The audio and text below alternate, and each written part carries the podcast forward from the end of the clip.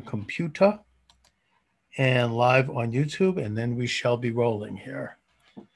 Um, let's see.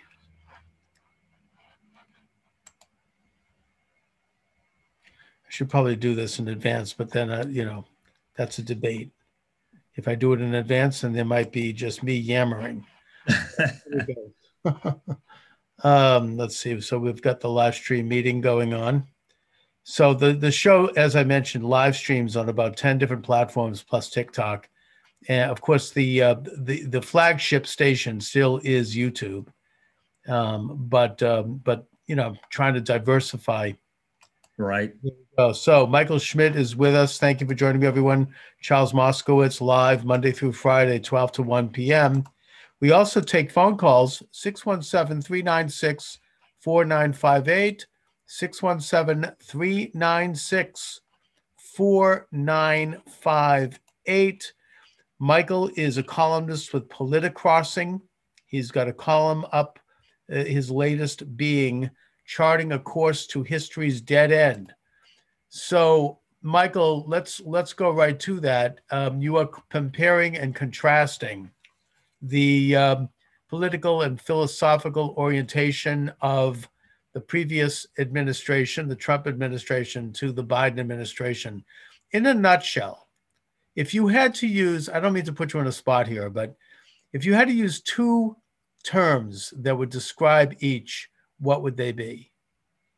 Oh, I would say um, the Trump administration, um, I think, engaged very much in a foreign policy process, much like the Reagan administration mm-hmm. where it was peace through strength, um, by uh, working on building up the military, um, by uh, um, engaging and um, and not uh, appeasing our enemies, but uh, understanding who the enemies were and uh, engaging them um, through a little more aggressive foreign policy, um, and also backing up our allies, letting our allies know that hey, we got your back um, whether that was Israel, um, whether that was uh, um, you know Taiwan, uh, you know in China, uh, that whole uh, ordeal that's going on over there. Um, it's just a matter of um, uh, taking a foreign policy approach where uh, you everybody kind of knows where you stand yep. because. the previous administration, the Obama administration, eight years would be what I would call basically appeasement, um, and it was um, you know, uh, people that were generally our allies were, were miffed by the Obama administration and put aside. Um, and um, people that were uh, rogue nations that you would have thought would be uh, dealt with on a, uh, um, a much more harsher uh, level, um, they basically um, cozied up to, uh, whether it was Iran, whether it was China, um, whether it was Russia. Um, and um, you know whether it was Islamic terrorism. I mean, you look at what happened with Islamic terrorism during the eight years of Obama. I mean, look at how many look at how many terrorist attacks there were. Um, and and maybe my memory is is is short, and maybe you can help me out, but I don't remember any Islamic terrorist um, real incidents during the four years of Trump. Um, no, I, I, don't think so. I don't think so. I mean, I, I would describe the uh, difference as uh, that Trump is a nationalist and a populist, whereas Obama, I mean, Obama, slip of the tongue, same difference, I suppose. Yes. Biden is a, a um, an internationalist and a liberal.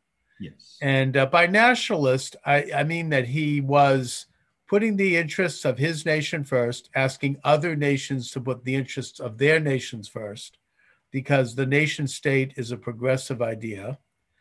And that didn't mean that he was not engaging with the rest of the world. He was, and from a position, as you say, with Reagan's doctrine of peace through strength.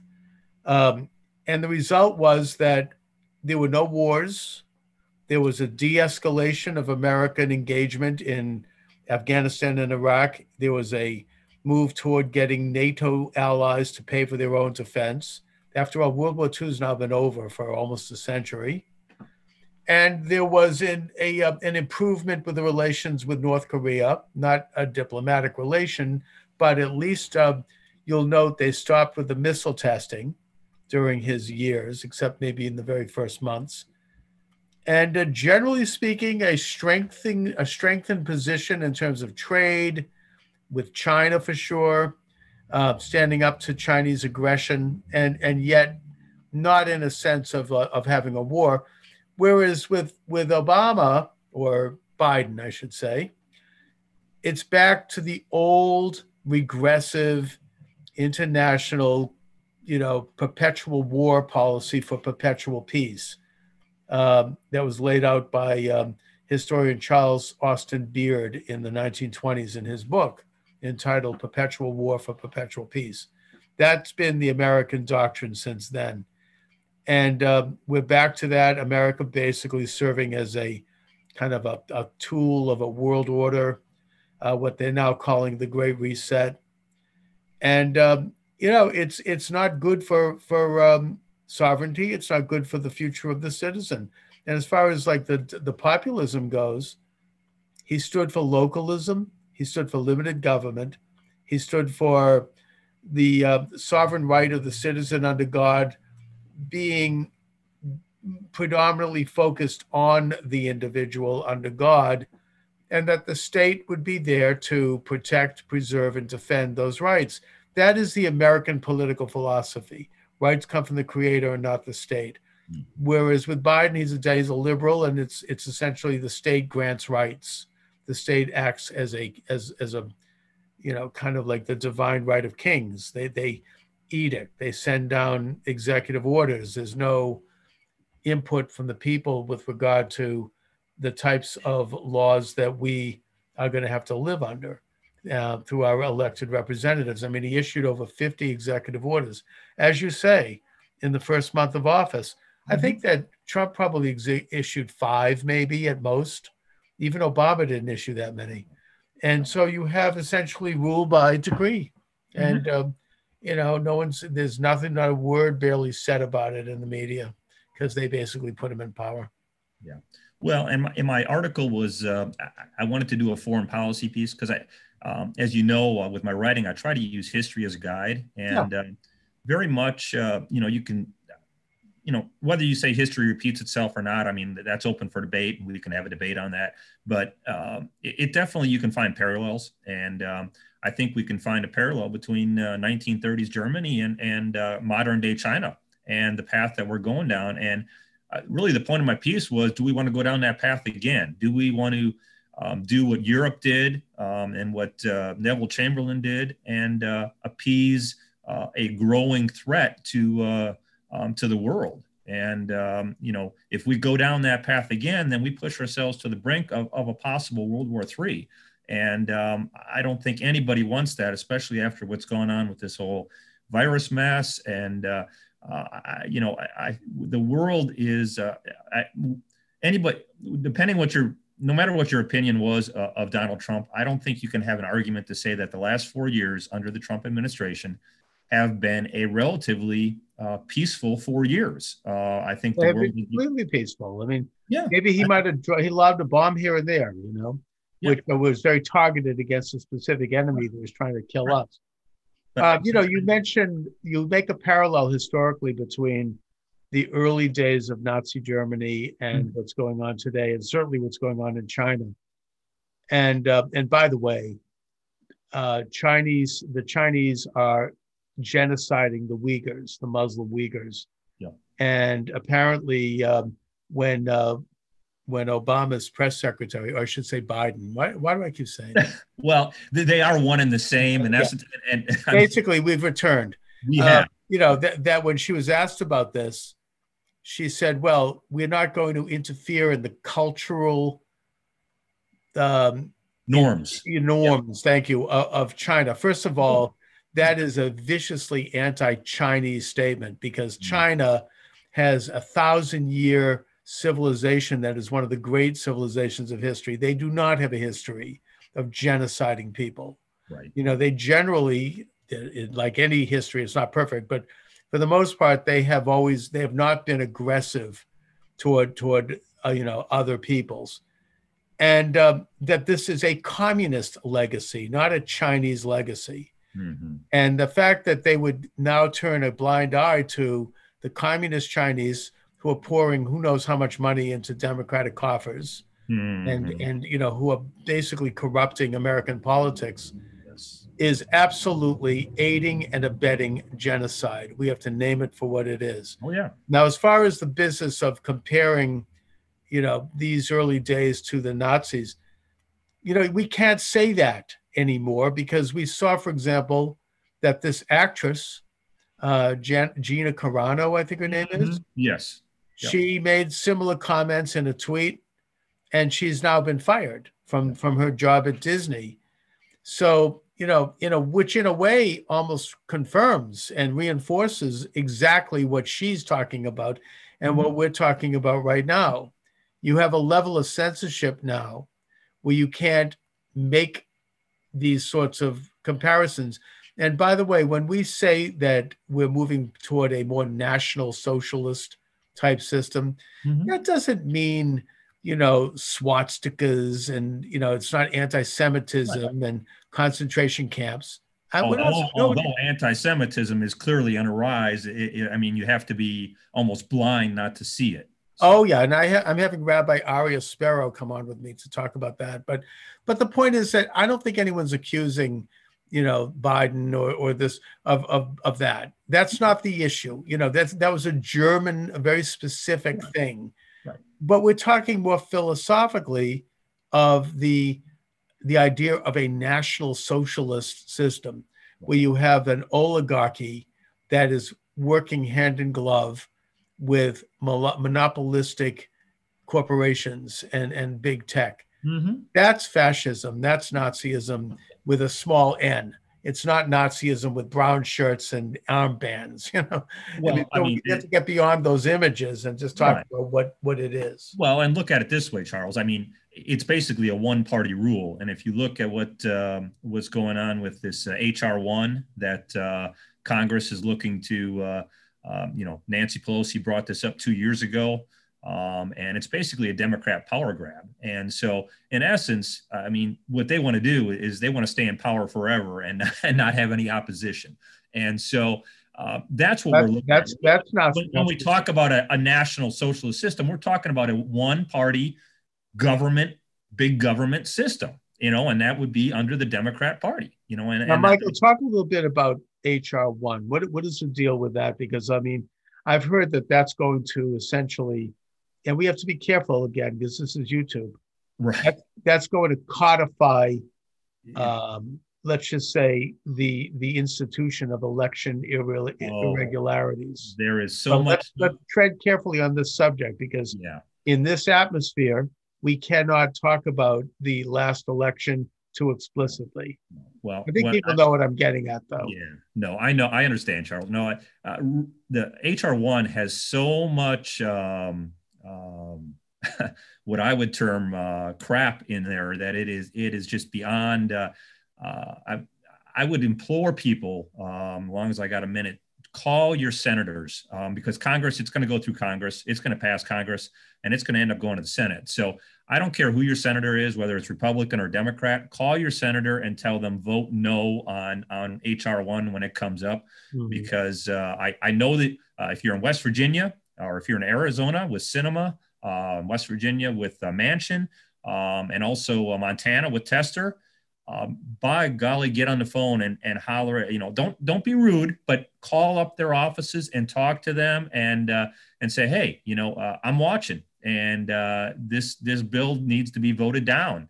Yeah, uh, and, and even if it might seem like a waste of your breath, if you're here in Massachusetts, call call Elizabeth Warren. well, yeah, I mean, and it, I, it doesn't matter. I mean, at this let point, them know that you're out there. Yeah, you know, I, I think the more pressure, the more they hear from people um, that saying, "Hey, you know what? We're watching and we're we're on the air and and we're we're we're gonna." We're going to hold you accountable. And uh, but HR one has uh, just a, a, plethora of bad stuff in here. We're talking about um, allowing 16 and 17 year olds to register to vote.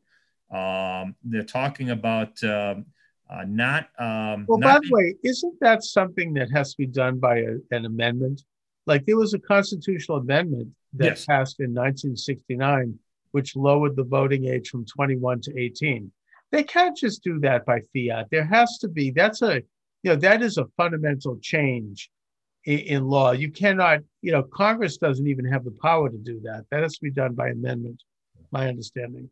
Yeah, they want to also mandate a uh, 14 or 15 day uh, mandatory um, um, um, pre um, what do you call it before uh, two weeks before election day um, eh, basically have it a, have it uh, an election uh, almost an election month um, where you uh, uh can come and vote uh, there's going to be no purging of rolls um, if anybody makes so what happens if if there's no first of all that's an interference in the states the state legislators have the only they have constitutional yes. power the plenary yes. power yes to, to make election laws so yeah. That's that should be challenged. But but if they if they're saying there's to be no purging of rolls, then what do you do when you have people in the rolls who have either passed away or they've moved out of state yeah. or they are for whatever reason no longer citizens of that district? I mean, are there are their names just to be there? And if so, why? No, and as a matter of fact, uh, if anybody does try to challenge anything, they they ha- they face a possibility of of, uh, of legal ramifications uh, uh, against them as well. Well, I just wonder how logically they explain I, that. I mean, again, I don't know, but isn't that the function of a local clerk and local to make sure, for example, that everybody that's collecting Social Security, everyone that's collecting COVID assistance, yep. we know that apparently there's been billions of dollars in COVID assistance that have gone to fraud, you know, wrong. I mean, that's that's called uh, you know forensic audit. That's that's mm-hmm. fraud protection. I mean, the Social Security Agency actually has.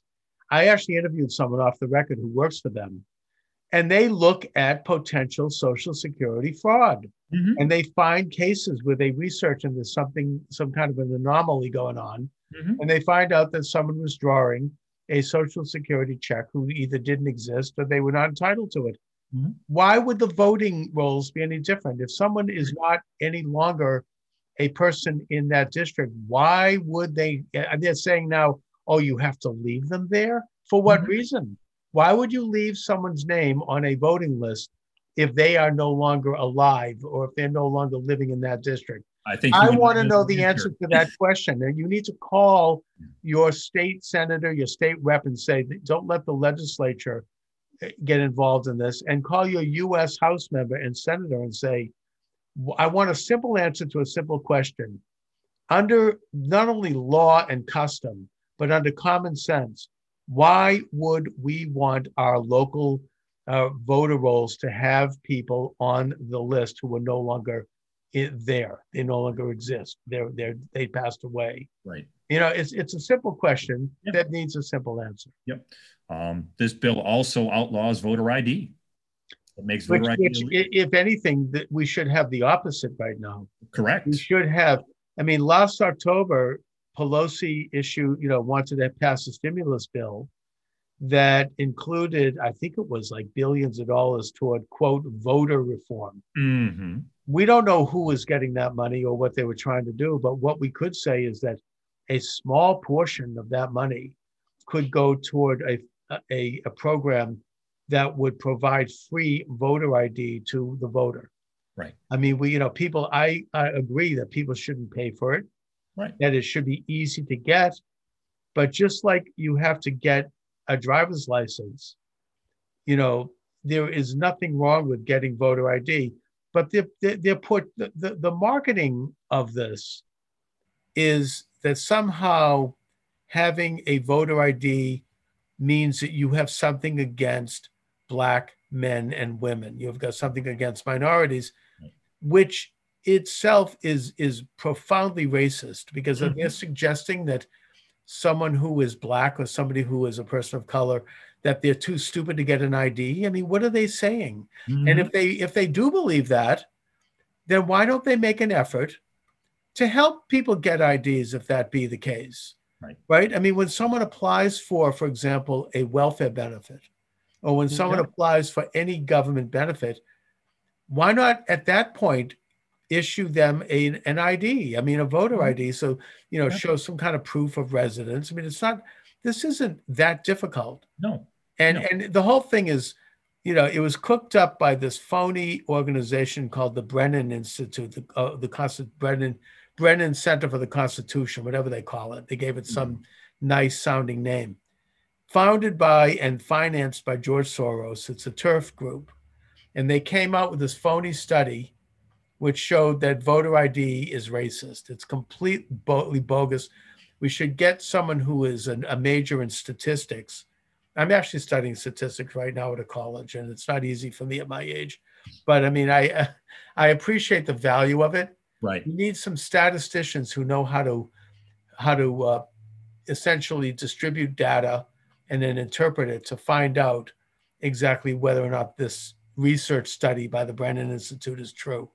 We need them to go into it and take a look. Well, you need you need to ask then, uh, you know, representatives and say, okay, well, then is it racist that I have to, um, to show an ID at the uh, at the public library to get a library card? Of course, it's absurd. Is, is it racist mean, to to uh, to show an ID in order to uh, to buy alcohol at an alcohol store? Is it racist to show an ID to get cigarettes? I, well, I mean, the whole the whole premise of it is bogus. Yeah. Black people and and and brown people and Asians and everyone else are perfectly just as capable of getting an ID as white people. Mm-hmm. I mean, mm-hmm. this is just false. And if someone is having a problem getting an ID, then sure, step. I mean, of course, I don't think it happens, but if no. it does, it's an outlier, as they say in statistics. Right. right. Then they can get help. Yep. It's that simple. I mean, this is ridiculous. So, but but they want to essentially ban that Yes. So, so we're never going to have another free election. We're never going to have another honest election. No, they, they, they call HR one for the People Act, but I would I would rename it for the Democratic Party Act because in yeah. essence that's what it is. It's it's a it's a raw power grab is what it is. It's uh, for these hacks who are paying for vote counters, you know, like what what apparently Zuckerberg did, mm-hmm. and and other people to go into uh, and do things we, we can't talk about right now because this is YouTube. Right. And uh, and yeah, I mean it's institutionalizing what we're talking about in terms of the philosophy that's going on here. Yes. Yes. So I mean, that's so my goes, yeah, HR one cuts really right to the chase of what we were talking about as far as a one party system and and really you know trying to uh, solidify uh, their power. So yeah. Right. So uh, your your article is on Politicrossing. Yes. Which uh, is uh, uh, it's it's this new politics website which looks at kind of an intersection of politics and faith. Mm-hmm. Um, the article is uh, entitled "Charting a Course to History's Dead End," where you take a look at historic antecedents um, as a way of looking at American policy now, both foreign and domestic. Um, we've talked a little bit about the foreign policy appeasing the uh, the communist Chinese is the big one, mm-hmm. and turning a blind eye on the Uyghurs, which is something that Democrats. This isn't new. I mean, Jimmy Carter turned a blind eye on the Cambodian genocide, mm-hmm. right? I mean, Clinton turned a blind eye on the Rwandan genocide. Mm-hmm. So we're not talking about. We could even say that FDR ignored the, the Holocaust. Oh yeah, he had information in front of him. He decided not to mention it. Yeah. So, so I mean, I guess that, you know, it's this isn't a new thing. No. You know, this is history repeating itself. Mm-hmm.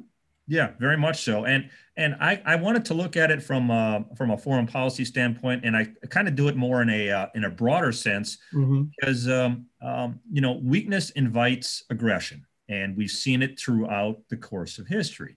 And so um, and now, whether or not your enemy, uh, you, whether or not you actually are really weak, or your enemy perceives you as being weak, it really doesn't much matter. Um, you know, if that, you know, the old saying is perception is reality, right? So if they perceive you as being weak, then they will take advantage of you. And um, I, I, just, I, my, the point of my piece was really the sense to try to let people understand that we're going back down a road again that we don't want to be going back down. We're, we're, making the world a much more dangerous place than we need to. Um, and uh, by, by charting a, a, course on these particular policies that history has showed us has failed, um, we're, we're beating our heads against a brick wall again. And, um, but yet you have to look at who, uh, who the presidents uh, surround themselves with. And if you look, a lot of uh, Biden's uh, uh, people that he has in his administration are all a lot of former Obama, uh, Obama acolytes. Oh yeah, they're all. I mean, I mean, unfortunately, Trump also brought in a couple of real winners. I mean, there's no Yes. question about that. I mean, that's Oh, one yeah. of the criticisms. He didn't take a harder look at some of the people Right. that he surrounded himself with, and many of them were not loyal to the principles that he was elected to try to implement. Mhm. Um, but in the case of Biden, I don't know if it's an issue of loyalty. They all are on the same page. They're all on the same page. Yeah, right. So, Yeah. so we have, um, we also have, and this is something that that you've commented on, what I would describe as a culture kampf in this Mhm. country right now. Yep. Um, the culture kampf, of course, happened in uh, in Germany in the late 19th century under Bismarck, when essentially the Catholic Church was purged Mhm. in, in Germany. Um, Priests were forced out of the country. There were there were people who were arrested. There was a crackdown on, in the broader sense, on faith, and a move more toward a socialistic system under Bismarck. A sort of a strong, in a way, it was the first national socialist movement in Germany, where Yeah. you had this strong imperial state that um, was based on on Hegelian models and Mhm. also on um, on uh, Nietzsche. You know, the idea of the will as being the primary uh, force in life. And uh, there was also this German thinker Oswald Spengler, who uh, talked about. Oh, he's English, I think. Who talked about the nation state as literally having a life, Right. like a birth, a, a, an Mhm. adolescence, a Mhm. growth, then a, a, a climax, and then a decline and a death Mhm. and uh, that the state became a living organism that people would just be appendages of. We, in other words, the, the rights would not come from the creator, which is the American philosophy of government. Right. Rights would come from the state, and that the state itself was a living organism, and that we were all just a part of it. Mhm. And uh, I think we're undergoing something like that now. It's an American version of a culture kampf. Yeah, I, I, I wrote and we talked about it uh, a few weeks ago, but uh, the American version of a cultural revolution, and and you know, kind of going back to Mao's cultural revolution in China, Yes. and you can see very very similar, um, you know, mechanisms at play here in America, um, and and uh, you know, look at what's been happening. Uh, um, you know, I mean, what was news the other day about Dr. Seuss books? yeah, right. Being books are now, and in fact, I, I saw a little something from I think the Epoch Times that Amazon is now quietly beginning to censor books Mhm. that they think might have said something either, you know, against uh, uh, something that could be mildly viewed as racist Mhm.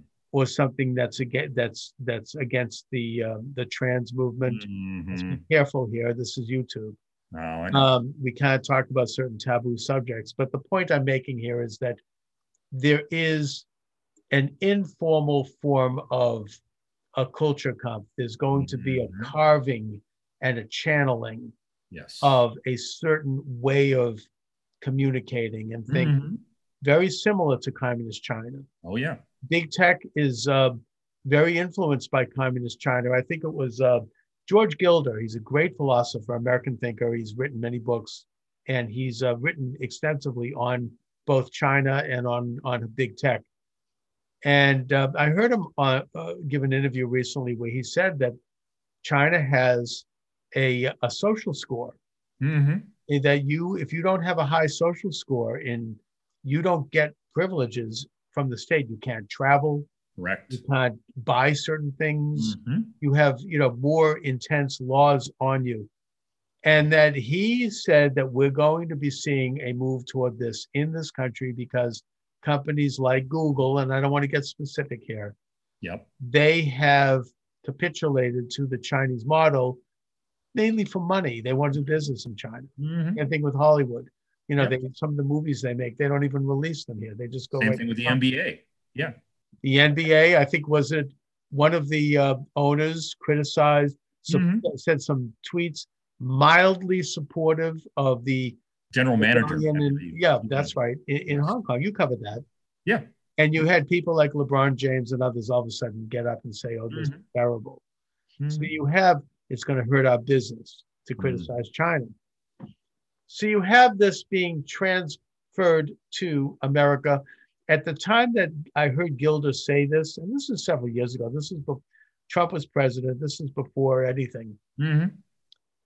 And I was like, oh, that's incredible. I don't think that could ever happen in America. Hmm. You know, that was my reaction. mm-hmm. But, you know, a lot of things that we never thought would happen here are happening. Oh yeah. Well, I mean, I, you know we've talked about it in the past on on, on our podcast interviews, but uh, I mean, do you do you think 15 20 years ago that uh, people would have given up their uh, their rights so freely uh, their freedom and liberty for a virus i would right. say no you oh, know, but- I mean, even you know that's that's interesting because look, I mean, I'm terrified of this virus, and I think that we have to take precautions, but but that's different than having these kinds of, of laws that come in and yeah, I mean that that was uh, you know you take a look at um, you know in, I don't think like in, in Europe Germany never shut down their schools. Yeah. You know, I, I Sweden never even and, Oh. and the Netherlands they didn't have masks. Yeah. I mean, and and I don't know if their rates are higher or le- or lower Yeah. for that. I, I'm not here saying don't wear these things, don't do these things. I do it. Well, no, it, I mean, and my, I think my my point, overall point, is the fact that you know, in American society, we've always felt that the individual has a choice of of how to live their life. You know, it's it's that life, liberty, and pursuit of happiness, and every person chooses how they go about doing that. What we are seeing now over the last, you know, year year and a half is is we're seeing that whole model being pushed away, and people are being um, almost um, numbed or trained to the to to re-educate be re-educated to the sense that okay well the state tells me i've got to wear a mask then i guess i'll just go and wear a mask and people are being trained to to do that. So even when these mask mandates go away i wonder what percentage of the american population are still going to be out every day wearing a mask no matter where they are oh i think a lot of people. they've been trained now to you know and that, and that's that's the point i'm trying to make is we're going away from what our founding fathers you know built and we're Yeah. we're be, we're going more towards a uh, uh, a statist um, you know um, communist type regime model totalitarian model and that's where the red flags are that's where we need to wake up a little bit and understand and and try to move this course back towards our founding fathers because if we don't we're running out of time to be honest with you charles um, and- No, I mean, I, I think so. And, and, you know, you talk about like, you know, when you have a thing like the, the pandemic, I mean, it changes a culture. Mhm, Any, any major event does. mhm. And uh, I mean, my own doctor, I go in for my annual checkup and she kind of thinks like I do on these things. And she said to me, you know, I, I think that several of my patients are never going to stop with masks. It doesn't matter. They're never going to come out of the house. I mean, they're, they're like, you know, they're living in a state of fear yeah and people have you know are in this uh, mindset and um, you know you, you're familiar of course with the communist manifesto i think we Mhm. talked about this and Mhm. one of the planks of the manifesto and one of the strategies for implementing socialism was to examine a particular society that would be targeted figure out what their weaknesses are what their wedge politics are Mhm. and then exacerbate those, go in and create divisions. I mean, everyone knows that this is what Russia did in this country, even recently. Mhm. They go in and they start to agitate. Apparently, there was a lot of Russian agitation around the George Floyd uh, murder and killing, I should say. Mhm. Um, you know, to create division, and and they view the the best way to divide the United States and weaken our fabric and our cohesion is by race agitation because we are a multiracial country, one of the few in the world. And naturally, there is some racial tensions like there would be when anytime you have different people of different ethnic, racial, religious backgrounds living together, you're going to have differences and there's going to at times be tensions. Mm-hmm. But the idea is to exacerbate those, whereas for the most part, we are cohesive as Americans right and to try to create more division than we need to have. And I would suggest that racial divisions in this country have weakened greatly, particularly mm-hmm. since World War II. The mm-hmm. integration of the army, the integration of sports, Yeah. the integration of business. Black people have gone up, they've become more middle class. You know, you have a, a, a weakening of the dis- economic disparities. You have the Mm-hmm. removal of the, you know, Jim Crow laws and other heinous things. Mhm. You have the Civil Rights Act. These things have led to an improvement, Mhm. but yet they are going back in with a with a microscope, and they're trying to push a new racism. Um, uh, you know, I heard um, Megyn Kelly talk about this. Um, she was on with Bill Maher. I like to watch him once in a while. Mhm. And she said, Look, my kids, my two children, are in New York City schools. Yes, they're liberal. I understand that, even though I'm right of center, that's not a problem. But they're getting this kind of micro education about that white people are evil and that, Mhm. you know, have you ever considered being transsexual? I mean, again, we can't go into that. But I mean, just kind of this this kind of woke education that is creating unnecessary conflict and division and within young people. You were talking about elementary schools. And I think that they're trying to germinate more race division, Mhm. more more sex division, more any division they could come up with. I think you and I talked about this last time, you know, Charles, and, and with the American version of the uh, of a cultural revolution, in the sense that, um, you know, I call it neo-Marxism um, because it's almost a twist on on the Marxist uh, ideology in the sense that Marxism was is basically class struggle, right? It, it's rich versus poor. It's it's the the bourgeoisie against the proletariat. Um, and you still see that. I mean, you look at, uh, um, you know, uh, your your senator there and, and her uh, brand new Yeah. wealth tax that she's proposing. Okay, Oh yeah, sure. Uh, so you still see that struggles there, but I think more so um, it's this neo-Marxist, what I call it, in a sense that they're using race, gender, equality, um, equity. You know, um, they're they're they're taking word. It's that wordplay issue again, where they're they're taking words and they're controlling what the words mean. They're changing the meanings of words to fit their ideology and to cause that division.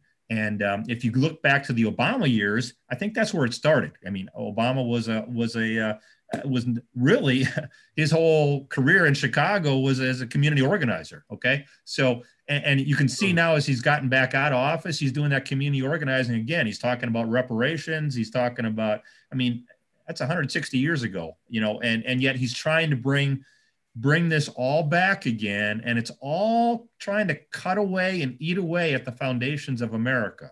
Um, and it, again, the 16 uh, the 1619 uh, project, all of this stuff is trying to cut away at at the foundations of our country, and and you know, like Mark said, you know, if you you start breaking away and get people to forget about their foundations, and you tear that away from people, there e- you can rebuild uh, a new uh, a new utopian society, if you will. Right. Uh, Well, sure. I mean, you create the synthesis and the antithesis, they- they're going to rewrite history together. What they're trying to do. So and and and look, there is a dialectic, of course, that's natural. We're not talking about that. We're talking about them isolating certain issues and then, Mhm. deli- you know, kind of through social engineering, right. crashing them together in order to weaken the fabric of the of the whole. You know, Mhm. and then they emerge as the great, you know, man on the white horse to rescue us. You know that we've arrived. You know, it's like like like Mighty Mouse. Uh, you know, here I come to save the day. Right. So they march in, and then they they essentially implement a stronger, more centralized thing. I mean, this is their idea of progress, and of course, in nature, the natural um, theory, so-called natural, is uh, is Darwin. The Mhm. idea that that, that, out, of the out of a species pops a new species that's superior. Yeah. Um, so yeah, I mean, this is uh, this is exactly what they're up to, and I I mean, I don't think it started with Obama. It's uh, No, but I, I think I think if you look at the Obama years and you look uh, particularly you look at his interactions um, with with what happened uh, um, with uh, down in Florida um, with the uh, uh, I forget the name of the uh, of the kid who was uh, killed by George um, uh, oh, you mean sorry, Trayvon Martin? Trayvon Martin, and he Right. said it was it was innocuous, but he said, "Hey, you know, if if I had a if I had a boy, you know, a son, he would, he would look like Trayvon." Right. Again, innocuous, but enough to interject, you know, into that. Um, uh, you had the incident with uh, his former uh, uh, professor Henry Louis Gates, I believe it was, up, up there up there in Cambridge. Yep. Um, and he he, you know, how often does a president interject himself into a into a local matter like that and saying, hey, you know, I, I don't know what happened with the police there, but you know, something just, you know, something, just something was wrong. And by the way, a little sidebar, I, I like Gates's program, and he's, I think he's decent. However, he recently said something that's a little interesting. He said that the Armenian genocide is being exaggerated by people who have something against Muslims. Just thought I'd toss that. Right. Um, but but you, you see my point and then, and then you go over to uh, i mean you go over to the baltimore situation um, and then you go over to uh, uh, to uh, missouri to the st louis area there and ferguson and uh, and how he interjected himself in each one of those instances and uh, claims of racism and again it was just a matter of mixing and stirring the pot enough to to to agitate and uh, and create that dissension between uh, between minorities and police, uh, between minorities and and, uh, and whites, and I mean, and then to stand back and watch everybody. You see a clear, um, uh, you know, at least a clear agenda of uh, Uh, of dissension and and uh, disturbances that were caused. Maybe not so much um, through actions, but more so through uh, by words. And when you're a president, it's it's a bully pulpit, and you you kind of your words kind of have carry a little bit more meaning. And so that's why when I say that, I, that's where I'm talking about is is kind of that that whole sense of direction started, um, you know, during that administration. No, uh, exactly, and, and it's a it's a corrupt kind of uh, agitation. I mean, just briefly, I mean, uh, to, to, use the example of, of of Trayvon Martin incident, they doctored the tape so it would make it look like it was racially motivated, literally by by shopping out certain words and isolating other words. Mm-hmm. And then we find out that the guy that did it was not white. And you know, racism might have had something to do with it, but it was amplified in a way that was. I mean, I think we should note it was just before the 2012 election, mm-hmm. and you know, the idea was to, I think, damage Republicans and damage Mitt Romney. Mm-hmm. Um, oh, this is what Republicans, you know, they want to, you know, they're, they're gun crazy and, you know, the stand and deliver and all this. And, and it was it was entirely a political ploy. Mm-hmm. And, and, likewise with other events. So that doesn't mean that it can't. By the way, when President Trump came out with a very good package of police reform, um, it was rejected by people like my own Congresswoman here, Ayanna Pressley, mm-hmm. and, and Democrats, because they didn't want Trump to look good. Mm-hmm. You know, they didn't want to have um, Trump to have that on his record. Mm-hmm. So they stopped that. They also stopped um, humanitarian aid to uh, children coming over the border from Mexico, because again, that would make Trump look good. Mm-hmm. I mean, that one did pass. So we don't, know, now, of course, you know, we have the Biden cages, but that's a whole different subject. That's a anyway. Whole, yeah. So, Michael, let my listeners and viewers know uh, where they can read your articles and your newsletter. Yep, you can uh, find me at uh, politicrossing.com. I uh, am uh, contributing uh, articles, uh, usually about one article a week, um, mm-hmm. and uh, ranges from politics to some some on faith and foreign policy, just a variety of different different subjects depending what what pops in my head. Um, you can find me on on LinkedIn. Um, just look up Michael Schmidt, and you can connect with me on there. I post a lot of my articles and stuff on there as well to read.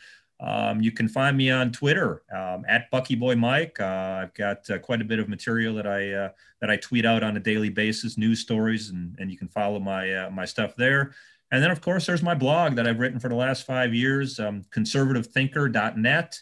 Right. Uh, I've got 90, 90 plus pieces that you can uh, peruse and a plethora of, of good stuff to read there and share. So. Excellent. And of course, you're a regular on this program. Yes. I appreciate you having me as always. I enjoy always our discussion. Yes. Always a pleasure. And you've got so politicrossing.com is your is your newest uh, information and opinion uh, blog. Yep. And so excellent, Mike. Listen, thanks so much as always. All right. Thank you, Charles. I appreciate the time. All right. Talk to you soon. Thank you. Uh, you bet. Bye. All right. Bye bye.